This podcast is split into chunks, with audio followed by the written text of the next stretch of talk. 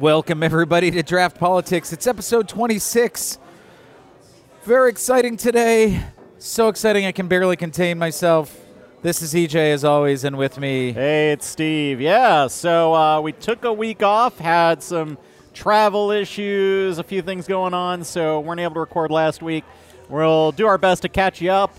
But of course, the big news today, uh, Wednesday, we had uh, the first round of impeachment hearings. So Public impeachment hearings. public impeachment hearings, excuse me, no longer in Schiff's skiff. We're now in the full light of day as Republicans requested. And I'm sure that they are ready to take full understanding of the impeachment facts and are ready to move forward. Right. I, note Republicans requested until such time as they were announced, and then they said they shouldn't happen. Oh, well, that's weird. I, I know. I know. I keep. Be careful what you wish for, I guess. I have to say that I keep meaning to try to go back and read contempor- contemporaneous reports of the Clinton impeachment saga. I'm 98% sure it was not like this. And keeping in mind, like, back then, that's far enough ago that I was a Republican. Now, granted, I was young, and I and I learned better, but Ladies and gentlemen, thank you for listening to Draught Politics. It's been a good run. and now the Rush Limbaugh hour. Yeah, No. exactly. Yeah, still, I just I feel like I owe it to the part of myself that says everybody can be a hypocrite sometimes to go back and listen to it Yeah. because as I listen to Republicans now, I'm just like, what world are you living in? You don't have to say all of these things. You don't have to make this stuff up. Anyway, Well, you know, I think though there is there is a a commonality in in both cases of the opposing party has been sort of after that president for a while, sure, right? yeah. Um, and eventually getting to the point that okay, now we've got something that's serious enough, and we have enough evidence that we think we can do an impeachment over that. Um, however, I feel like along the way there was a lot of time spent on Clinton where literally nothing came up that was anywhere in the vicinity of criminal. It wasn't hinted at. There wasn't any sort of obstruction, et cetera, et cetera. It wasn't until they got into the the blue dress and all that Right. that they finally found something, and it was only because he lied about it in court. And Right. it was even, and the lie was a little hazy. just like this hazy IPA I have from Maplewood Brewery. Yeah, I I get that. I get that. It's more about the rhetoric around it. Yeah. So we had in the last couple of weeks first of all the official impeachment resolution. So remember the scathing but seriously not founded in any law letter sent from the White House to Congress that said, You can't do this. You don't even have an official resolution from the whole House. So you can't have an impeachment, which of course doesn't matter. It's not a thing. Um, uh, they did have that full vote in the House, and it was as suspected, mostly along party lines. There were. there Uh, were two Democrats who voted against it. Uh, both are in somewhat Trump-heavy districts. Um, one of his, one of them is only a Republican plus one district, but Trump won it pretty substantially. Um, we had one sort of Republican vote in favor of impeachment. That was Justin Amash, Yep. uh, who is now an independent. Um, because you can't be a Republican and vote in favor No. of impeachment and support no, no. Like that's no, just not a thing.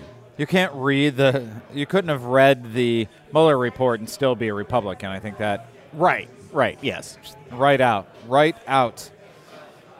So uh, again, it passed as we uh, expected, and that resolution laid out all of the the rules and the guidelines for the impeachment hearings. And Yeah. this is this is what the Constitution says should happen. I mean, insofar as the Constitution says it's up to the House make the rules, it really stands mute on all of the details. Yeah. So and and I mean, and ultimately, we're not going to get into all the resolution rules. I think the only like ones that I think are particularly relevant is um, each of the staff counsels get 45 minutes. So one Yeah. Republican, one Democrat, um, representative who is an actual attorney gets to do some interrogation of the witnesses, um, and that's 45 minutes. And uh, today, this everything kicked off, and we got to kind of see that in action. Yeah, it was kind of fascinating. So this is the culmination of all of those weeks of uh, Schiff skiff hearings, where, well, actually, let me let me back up. There was one thing about the resolution I thought that was important that talked about the topics that they were focused on, and they tried to draw a very clear, you know, what I like to say, chalking the field. You know, so this is where we're playing. We're not talking about things far afield. We're not going to talk about taxes. We're not going to talk about any of the other vaguely or not so vaguely criminal things that people believe the president has done. They won't talk about emoluments. They'll talk about, you know, abuse of the office. They'll talk about specifically all of the activities around the interactions with the Ukraine. And this is important because it gives them the ability, people like Schiff, the ability to corral conversation and lines of questioning during the hearings. Yeah, and it also suggests that when they do eventually get to the point of um, issuing uh, impeachment clauses, that they are going to keep it very well restricted to what's going on with Ukraine. They're not going to talk Yes. about all the other stuff. and that's you know, that's something to me that that is pretty important. Um, it helps them with messaging because I think we all know that the purpose of these hearings is for public support. I mean, I think the Democrats are like, actually, we have all we need. Um, but we've, you know, it makes sense to do the hearings. The American people need to see more information, and so they don't expect that people are going to read the transcripts of the Schiff skiff interviews that have been done over the last, you know, three weeks, which have all been released now. Right. Hundreds and, and hundreds certainly the. Republicans are not going to read them. Oh so- no, no! I mean, they even admitted to it. Why would I read those? It's all a hoax. Right. So these are really to help the American people understand what's going on. And in a part of me says, ah, why are we, you know, that's just political theater. But the other part of me says, TV We is a very political theater. yeah, yeah. and, you know, it turns out that today started with new information. I mean, so who did we have today who were, was testifying? Yeah, we had Bill Taylor and uh, Kent. Uh, forgetting his name because I forgot to put it in the notes. I just saw this. Okay, so William Taylor. While you're looking that up, William Taylor. is- George Kent. George Kent. So William Taylor is the acting, uh, essentially the acting ambassador to Ukraine. So he's in Yeah. charge of the diplomatic mission, etc. Uh, Kent is a undersecretary of state specializing on Eastern Europe and the Ukraine, and fine wearer of bow ties. Really, Yes. really good suit. Yes. And Uh, and Nalgene bottles. Yes, that was. I mean, he was not gonna. He was not gonna. Uh, I like that he wants to be well hydrated. Yeah, yeah, he- And he's thinking about the environment. That does suggest, though, that he is biased against Trump because, you know, environment, climate change. or maybe he just wanted to bring his own water. That could be too. I, I don't. Do you blame him? So I, I think one of the things that I really, I really found interesting and sort of surprising right at the beginning was William Taylor, who remember is a guy who didn't want this job. He he had been the ambassador to Ukraine uh, under a couple of other presidents, and then left. And when the previous ambassador was unceremoniously recalled, he was asked by Pompeo to take over the, the job. And he said in his opening statement, said in his release statement last week or two weeks ago, in his opening statement today, he didn't really want the job. He had some trepidation because of the things that he had heard had gone on. Yeah. Um, and so, And we'll hear more about that on Friday, I suspect. But yes. Yes. So he came in and sort of started by saying, you know, in the last week, I've heard other new things. Like one of his staffers who had overheard a previously unreported call with Trump where Trump was hammering on Ukraine for investigations. So yeah, so uh, there was a call that was overheard between uh, Sondland and Trump, where they were talking about basically the quid pro quo, and uh, yeah, so he said a member of my staff could hear President Trump on the phone asking Ambassador Sondland about the investigations, and the investigations is basically covering all of sort of what we've talked about Right. with Biden and et cetera. Um, Or political rival, as he's being called Right. in some press outlets. And Sondland's response to Trump was that Ukraine was ready to move forward. And so we know that there was a planned interview with CNN yep. uh, that was going to happen about two days after this all sort of blew up. And they decided to, and the defense money was pushed forward so that Ukraine could actually have that. And uh, Zelensky ended up canceling at that point. So, kind of interesting.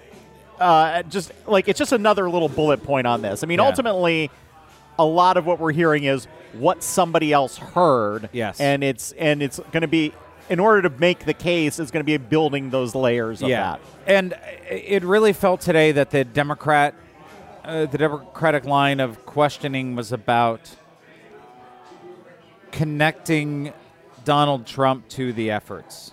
Yes. So, sort of in maybe in anticipation of the defense being, well, Donald Trump didn't know what was going on. Yeah. It was all that Giuliani guy or Sondland or somebody else. Yeah, I felt like they didn't really. It's like they didn't really feel like they needed to make a lot of the case around the quid pro quo itself. Like Right. that, the press has already sort of covered that. So like, let's move on to the next thing. Yeah. Um, Although, when the Democratic Counsel, so each party had an attorney there to ask questions, and they got you know those forty-five minutes. So uh, Daniel Goldman is the was the Democratic uh, counsel there, and he asked a question that said, uh, you know. Whether or not uh, you call it a quid pro quo or bribery or extortion, isn't it clear that there was an exchange? You know, yeah. so you know they they were trying to diffuse that a little bit, and I think I kind of appreciate that they're trying to take. Okay, you don't want to call it a quid pro quo, which is ridiculous, but fine, just call it what it is. It's bribery Yeah. because bribery is specifically enumerated in the Constitution as an impeachable offense. Yeah. Well, and it's it's interesting because it seems we've moved past any notion that the asking for an audience or the the whole offering of an audience in exchange for the investigation that seems to be sort of off the table in terms of what anybody's trying to deal with at this point. Like Democrats don't think that's enough, Republicans think it's not enough, so we're not Sure. talking about that. We're all very much focused on the money being withheld. And the Republicans seem to be pushing the notion that, well, there was no quid pro quo or bribery or extortion, though they didn't use those terms, um, because the uh, because Ukraine didn't know that was on the table until fairly late in the game of all of this going on. I, yeah, I heard a few different lines from them. One is a none of the witnesses have actually had firsthand knowledge, so it's back to the like the whistleblower, like, Right. oh, he wasn't actually there, and so they were questioning the they were questioning the witnesses today. Like, well, you didn't actually hear anything, did you? You weren't on those calls. You didn't talk to the president directly. Um, B that hey, this happens all the time so it's it's fine. And C, there could not have been a any kind of quid pro quo ah, by definition because the Ukrainians didn't give us anything. They didn't. The investigations were never announced, Right. and uh, you know, You know, it would have been interesting in a parallel timeline had Zelensky gone through the CNN interview. Like, had this all blown up like a day, maybe two later, Yeah. and Zelensky goes through with it, and then you've got the quid and the pro quo, like, for sure. Right. Or even better, if whoever was doing the CNN interview says, okay, well, that's really interesting to know. Is that because you haven't received the military aid yet from the U.S.? Right, right. And watch Zelensky, like, furiously talking to his translator, trying to figure out how to answer that. Yeah. Ah. What so, I- yeah, the. Republican attorney is Steve Castor, and I just feel like we should note them both. Um, there's a really great picture of what I think of as hell, where Steve Castor is sitting in between Devin Nunes and Rep- Representative Jordan from Ohio, and they're both leaning at him. I- I can only imagine. I don't. I don't know what's going on between them, but I would never want to be. I think it was what the hell was that?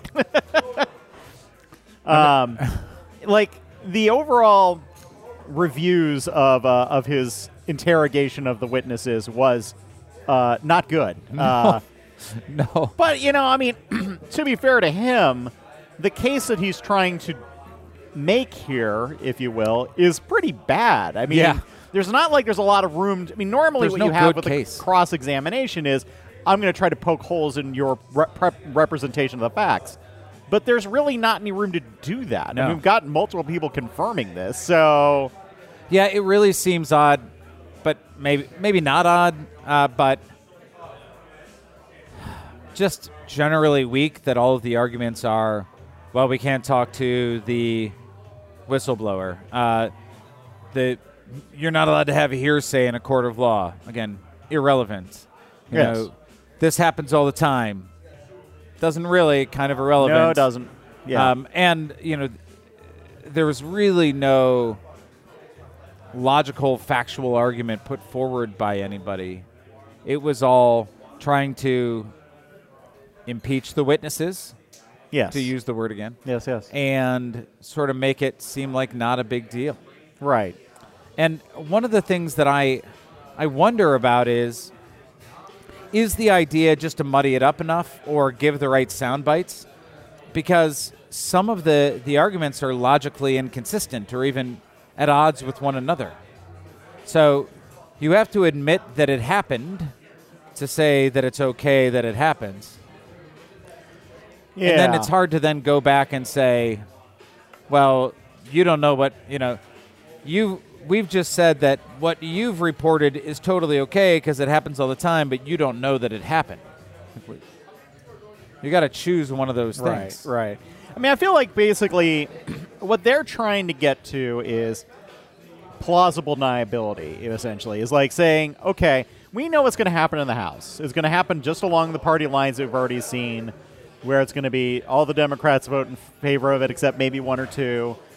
None of the Republicans vote in favor of it. And then it goes Yeah. to the Senate. The question is, what happens with Susan Collins and uh, Cory Gardner? And like are they in a position where they feel they can comfortably say the case was not made. I'm going to go ahead and, and vote against this. And and have that ring true to their voters? Or are they going to get into a situation where they have to vote for it because there's too much of a case made and they don't want to lose on the other side of that equation I think if one Republican votes to convict in the Senate, that would be shocking. Okay. and that you know, and ultimately though, there's a cost to, and, and the cost of that though depends on kind of how this all unfolds, right? Because it's like, if they have a plausible reason to say, okay, this is BS, and I'm not going to vote in favor of it, then they vote against it, and they don't necessarily pay as much of an electoral price. Yeah, I mean, I guess it depends on the definition of plausible. for sure. So if if you look at all the facts and say, there was certainly a campaign to pressure the public announcement of the investigations. And I think, you know, for me, what it comes down to is two things. One, the president never said corruption in the call with Zelensky that everybody's supposed to read, read the transcript. Um, and two, they required not really a starting of the investigation, but a public statement. Right. And also, in, before this even happened, Trump actually cut funding for support of corruption investigations in Ukraine. So, like, we've already established that he doesn't really care that much about corruption. Right. He doesn't talk about corruption on the call except for what he, uh, except for the Biden investigation. Right. And Yeah. and you you look at all that and you say where do they where do they try to build some kind of you know mental bridge to feeling like they're justified in saying he didn't abuse his power Yeah. and academically i'm curious to see the contortions that steve that susan collins goes through you know is it Right. like well you know her her argument about kavanaugh right well i mean everybody extorts a country when they're in college right Right. right you know i mean Man, like I said, I was a Republican at one point, so. that explains the guatemala incident well in a true story steve can't go to guatemala anyway the But that's enough about that. Yeah. I mean, I- don't want to say it's much ado about nothing because we know the outcome, because I do believe that it's important to, to go through this process. We have to say that at some point, it's not just redefining what's normal and okay. At some point, we have to say, this is not right.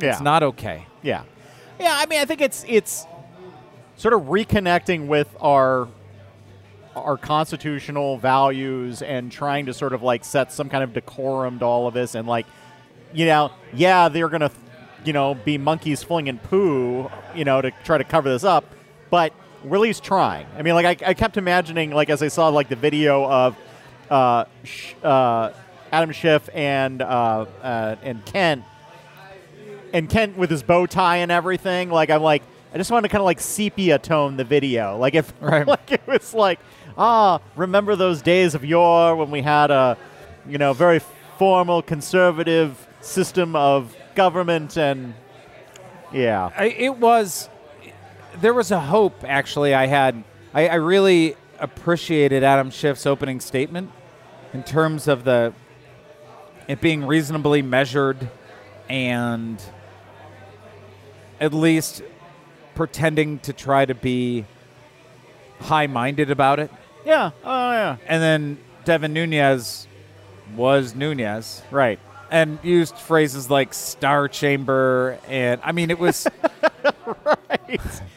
I- Cults was yeah, I mean, one. I yeah. I barely I barely smashed my monitor, like listening to Well, him. yeah, and I kind of had this, you know, obviously work day had it just sort of playing in the background a little bit, and every so often I, you know, glance over, and um, when the Republicans started rolling, like so, like there was the opening comments by Schiff, there was the Democratic attorney, and then like Nunes started going, and it was just like, okay, I can't, I can't, Yeah. like no, yeah. It was it was difficult, and I again I'd like to believe that it wasn't just because I'm, you know, somehow, you know, because I'm biased against it, but it it like really felt insane. Like it was, Yeah. it- and a, a more coherent rant than we'd get from the president, but a reasonably incoherent series of Well, buzzwords. it has to be incoherent conspiracy because it has to be like ticker.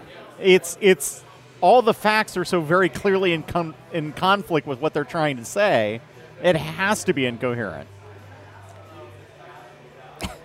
Shake I mean, that's head. the thing. Like all of this is a, is a fundamentally about throw out a bunch of crap to distract to make it seem like well Right.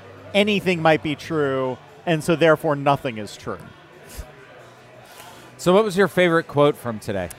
Uh, I don't really have any favorite quotes. Uh, I mostly just loved the Nalgene bottle. That's really my favorite part of the of the uh, uh, testimony. But what do you got? I mean, I, I do appreciate the Nalgene bottle, but I really liked the question, uh, the question from Steve Castor, talking about, you know, how foreign policy was being handled, and essentially it was, so was the foreign policy handled in a weird way? Like it was a ridiculous way.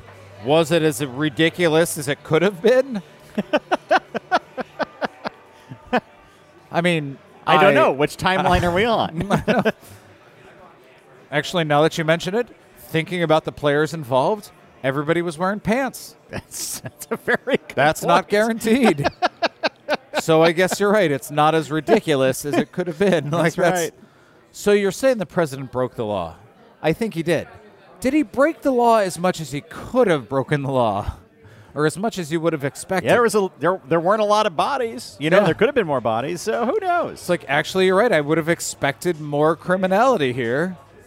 Good on him. he I- does set the bar fairly high for that. Yeah. So yeah. it was, uh, yeah, it was kind of a sort of surreal moment. Like, what? I Yeah. don't, I don't know where you're trying to get here, there, man. Maybe he's trying to get fired. It's Yep. like when my wife asks me to fold the clothes, and I just crumple them all up in a ball and say, "That's done." Hopefully, she'll never ask me to do it again. He's just hoping he doesn't have to come back tomorrow. Yep. Okay, so, So- that's kind of that circus. Yeah. Um, so yeah, just real quick, yeah, more uh, happening on Friday. Uh, going to be talking to the former ambassador to Ukraine.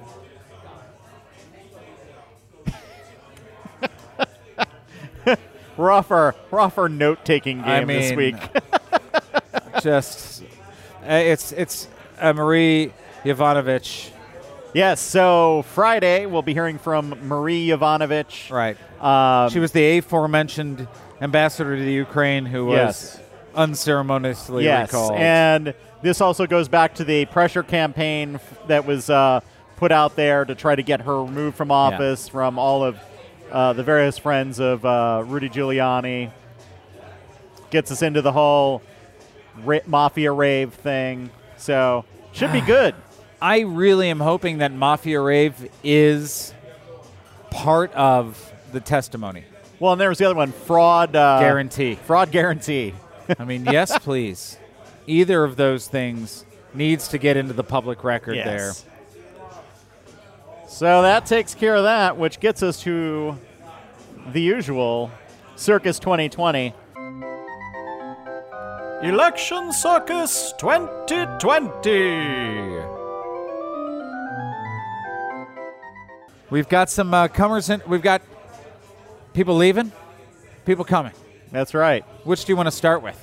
Uh, let's start with the people leaving. That always makes you feel better at this point.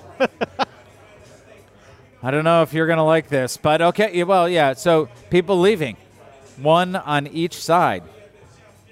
One on each side. On each side. Yes. Oh. So on the Democratic side, who do we get to say goodbye to? Oh, goodbye, Beto.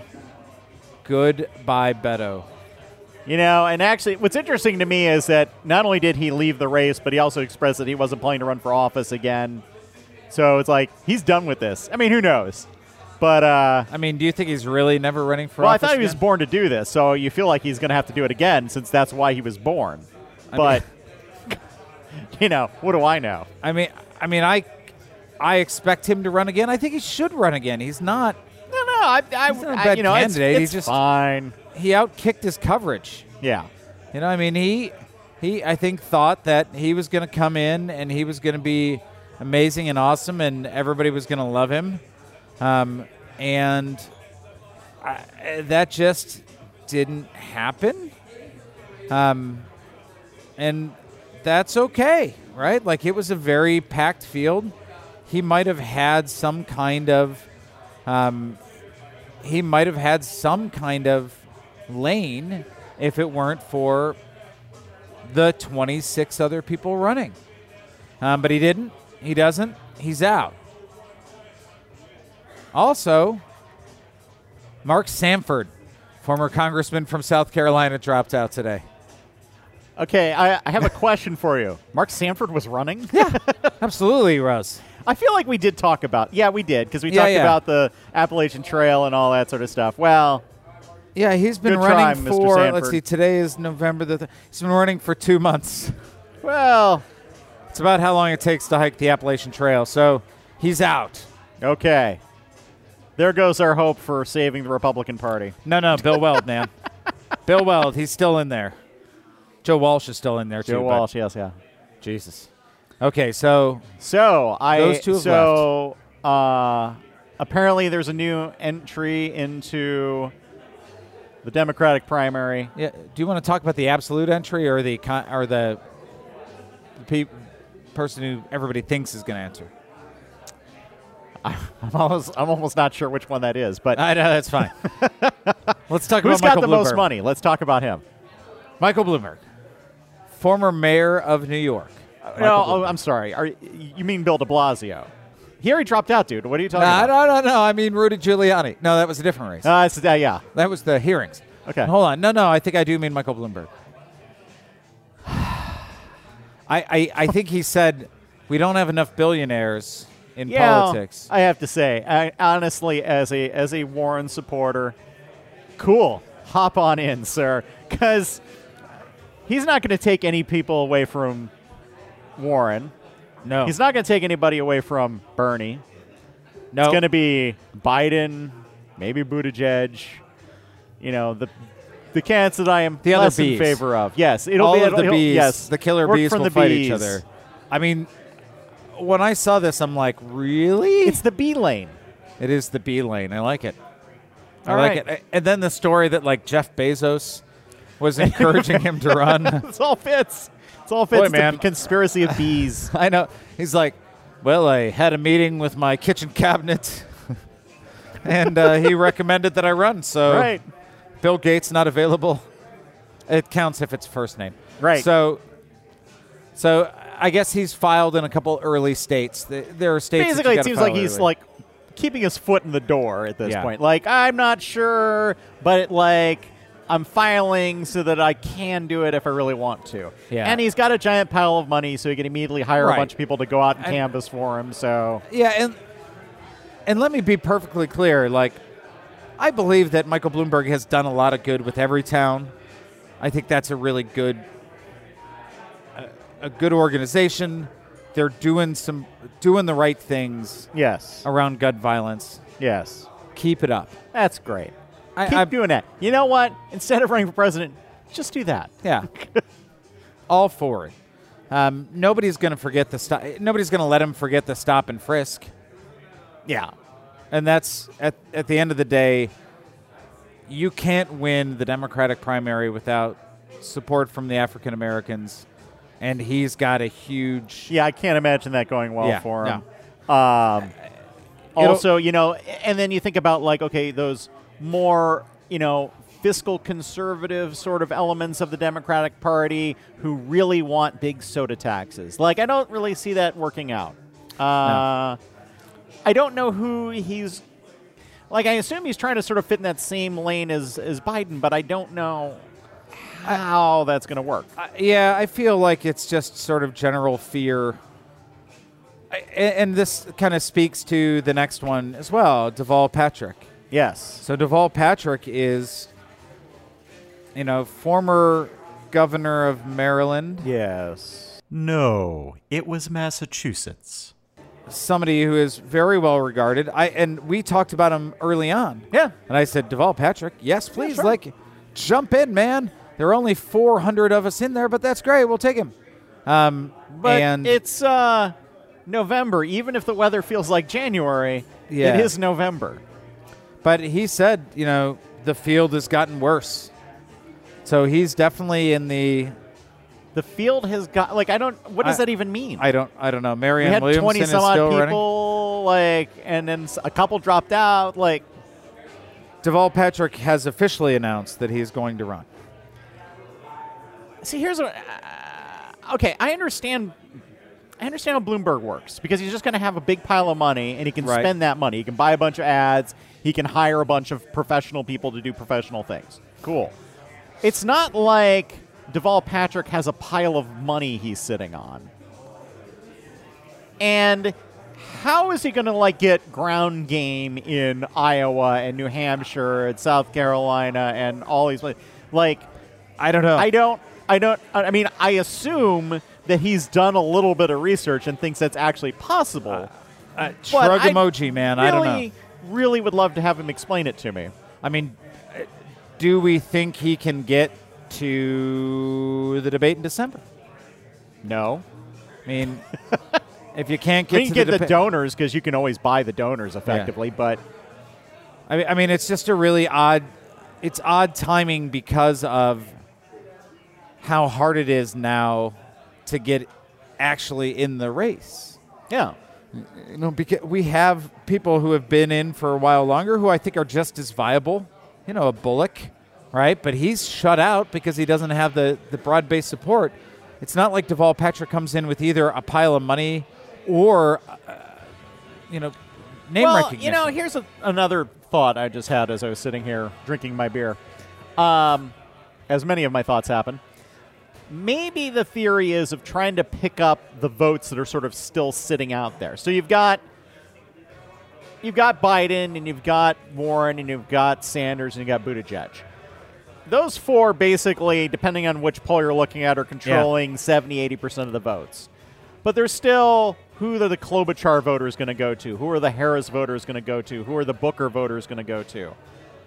And Yeah. so maybe the theory is there's sort of this non B lane that you can then somehow get into. yeah. No you- idea. I mean, I don't see like is Andrew Yang's gang going to go vote for him? I don't think so. No, the Yang Gang. I, I don't know that. Like other you know like other candidates, I don't know that his strategy is anything other than be a moderate alternative to Joe Biden. A moderate alternative to Joe Biden. An alternative to Joe Biden, who's a moderate.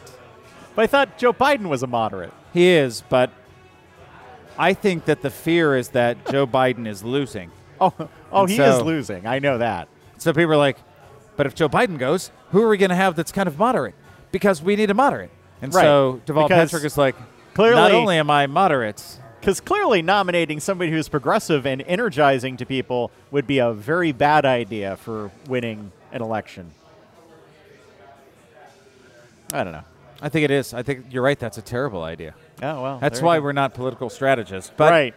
I, I am Also, you should run more TV ads because that gets me better money. I am Anyhow. curious to see what he's going to do in the next two weeks. See how it takes off. Yes. And I, you know, I to be honest, I I wish him luck. You know, I, I again, I think he's an interesting candidate. I wish he were one of six people running and had been running from the beginning. I I don't really wish him luck. Like I mean, I'm just like, you know what? Like if you wanted to do this, you should have done this. Like none of this like Yeah. oh, look, I think there might be an opening at the last minute. Like do you want to be the president of the United States? Do you have a vision for what will make the country better? Then run. I get to bleep that out later. Yes, Lovely. yes, you will. so the thing is, we're saying he's too late. It's not, you know, last minute. We're still 80 some odd days from Iowa, you know, and there there are a It's lot of a lot delegates. time. I mean, you know, you, I mean, you've you've you've been involved in running a campaign. Like, Yeah, yeah. that's not much time. it's not a ton of time, but it's still not like he's he's getting out there in January. I don't know. I, I I'm really I am happy that he's engaged, and that's Let me put it this way. What I want to see from him, and maybe he's already said this and I just haven't seen it, I want to see him present why he's doing this, why it's important for him to be in the race at this moment, Yeah. and what his vision is. that's not a negative reason. That's not just like uh, the really progressive people are winning, so I'm gonna run. right. You know, like uh, Yeah, because if he comes up with some pablum about, you know, health care is a is sort of a human right if you pay into it, but not really. Like I don't know what he's I don't know what his vision Yeah. is, and so that's what I need to see. I did like NPR said Patrick's decision is about as last minute as it gets for a candidate who still wants to compete in the early primary states. And doesn't have a billion dollars. So, okay, so fine, it was last minute. But, yeah, because the New Hampshire filing deadline is Friday. Okay. Well, I'm sure he'll get 1% there, and that'll be really exciting. Um, and, you know, maybe he's just. well, maybe he's got a little advantage in New Hampshire just being proximate to Maryland ish. I- I- Massachusetts is Maryland-ish. I, I mean, Northeast is all the all right yeah, next to and other, I think he can align himself with with Obama pretty well. So again, we'll see. Well, We'll you know, that's an interesting thing is like because Obama has not endorsed anybody, and Biden keeps giving the implied like Obama endorsement. So maybe, Bi- maybe Obama's going to finally be like that guy. That because that actually would that would carry weight. As much as I have some frustrations with Obama and all that sort of stuff, I know that many people will be like, "Oh," and and that would actually be pretty powerful for him. Well, and just remember, I think Biden's pseudo endorsement is saying I can do those fancy handshakes. I think that's his. You know, the more I think about this, the more that feels like that could actually be what's going on. Because, like, all of like the Yeah.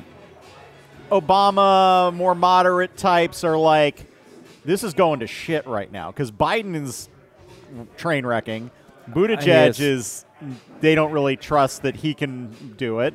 And you've got Warren and Sanders looking like they're in the best position right now. Yeah. So maybe it's just like, all right, pull the ripcord and like we're gonna say this is our guy and we're gonna like really actively back him to so try the- to take this. The establishment is Obama the deep 2.0. state has come for us. Thank you, deep state. And of course, Hillary has said. She's lots feeling a lot of pressure. uh, What he said, Yes. many, many, many people are are are encouraging me to run, which looked like a quote when I saw it. I swear that could have been a Donald Trump 2015 quote. Well, many, yeah. many, many people are encouraging me well, to run. the know, best people. as far as like- it goes, like I'm sure every person she talks to says she should run. But what does that mean? I mean, like you know, I'm sure that if I started like flirting with running for president, a bunch of people around me would be like, "Yeah, you should do that. I think you'd be a great president." I've had people say things like that. They're wrong, but it's nice. I appreciate it. And maybe that maybe they actually are getting confused, and it's like, no, no, no, no, not run for president. We we actually just meant that running is great cardiovascular exercise. Right. Hillary. That's Right. actually what we said to you in 2015. Just got got mixed up. So Yeah. So uh, if you haven't rated us on iTunes yet, be sure to do that. And when you do, make sure that you pressure EJ to run for president. exactly, exactly. I do. I do want to say one more thing about the circus. I again, there's there's a lot going on. I, I would say the biggest piece of news outside of new people running or not running or forgetting to run or threatening that they're going to run um, was the most recent poll Mo- in Iowa that yeah, had Monmouth. Buttigieg. Yeah, Buttigieg up, like up by like one, Sure. but it was In the pretty damn close. Yeah. Um, So it's looking increasingly like we've got a three or four way heat between Buttigieg, Warren, Sanders, and Biden. Um, the thing that's interesting about all that is like we've seen Biden start falling. yeah. We've seen Sanders pretty much staying steady. I mean, that guy is steady as a heartbeat. Yes. Too Uh, soon? uh, Warren kind of hovering where she's been, and then uh, you know she had Warren obviously plateaued. increased. Yeah, she's kind of plateaued, and Buttigieg has now sort of risen up to be competitive with with where Warren's at. So, you know, I mean, ultimately, if you think about the grand scheme of the of the election, if you have Warren and Sanders splitting the progressive vote, they can still both go to the convention and Yeah. and make their case there, and they can decide that whoever's going to win. Uh, you know, Buttigieg will, you know, he's he's going to have a tough time getting more you know, past. You know, he's not going to cut into Warren support or Sanders No. support, so he's got to get it from somewhere else. And I, I think Buttigieg's path has to be he has to win Iowa to have a chance in South Carolina. Oh yeah, And the South Carolina, you know, whether or not it's true or not true, it definitely feels true. that South Carolina is going to be the first measurement of the of the African American support for any of the candidates. So, and you know, traditionally, that voting bloc in South Carolina, especially, has been very pragmatic. So, um, and the the anecdote that's told is that Barack Obama polled very poorly there until he won Iowa, Yep. and you know, Yeah, no, it can definitely shift things. I think Yeah. it's gonna be it's gonna be interesting to see what happens. Uh, so yeah, so that that wraps us up. Uh, but let's talk about beer since Oh we're here and recording. Uh, we've got a new place we're at this week. this is our Although, second attempt. This is our second attempt. Yeah. Our first successful attempt. Uh, but we're at Maplewood. And, Um, and Maplewood is it's a distillery as well as a brewery. It's down on Maplewood Ave, just south of Elston. right near uh, the uh, the movie theater. Yeah, So you could come here after yeah, the movie. and Owen and Engine. If you've never been to Owen and is Engine, fantastic. fantastic place. But Maplewood, I, I will tell you that any place I'm at, if they've got a Maplewood beer on tap, I'm going to have it. They are they're actually I've had all of their hazies, and they have many hazies, um, and it's really been they're all fantastic. Yeah, today. I mean, I'm not. We've we've discussed this before. Yeah. I'm not an IPA guy, but the Son of Juice is actually pretty good. So yeah, and I'm I'm having the That's- Beyond Neon, a- which is a double dry hopped okay, hazy IPA. I mean. hopped, hopped, and then hopped some more. Oh man, so good. It's still crisp for, for being all those hops. yeah. Um, I, I I really like it. And can I say that your beer smells better than any beer I've ever smelled? Yes. So I'm having the Cuppa Brulee. Um, so Cuppa is their series of imperial stouts.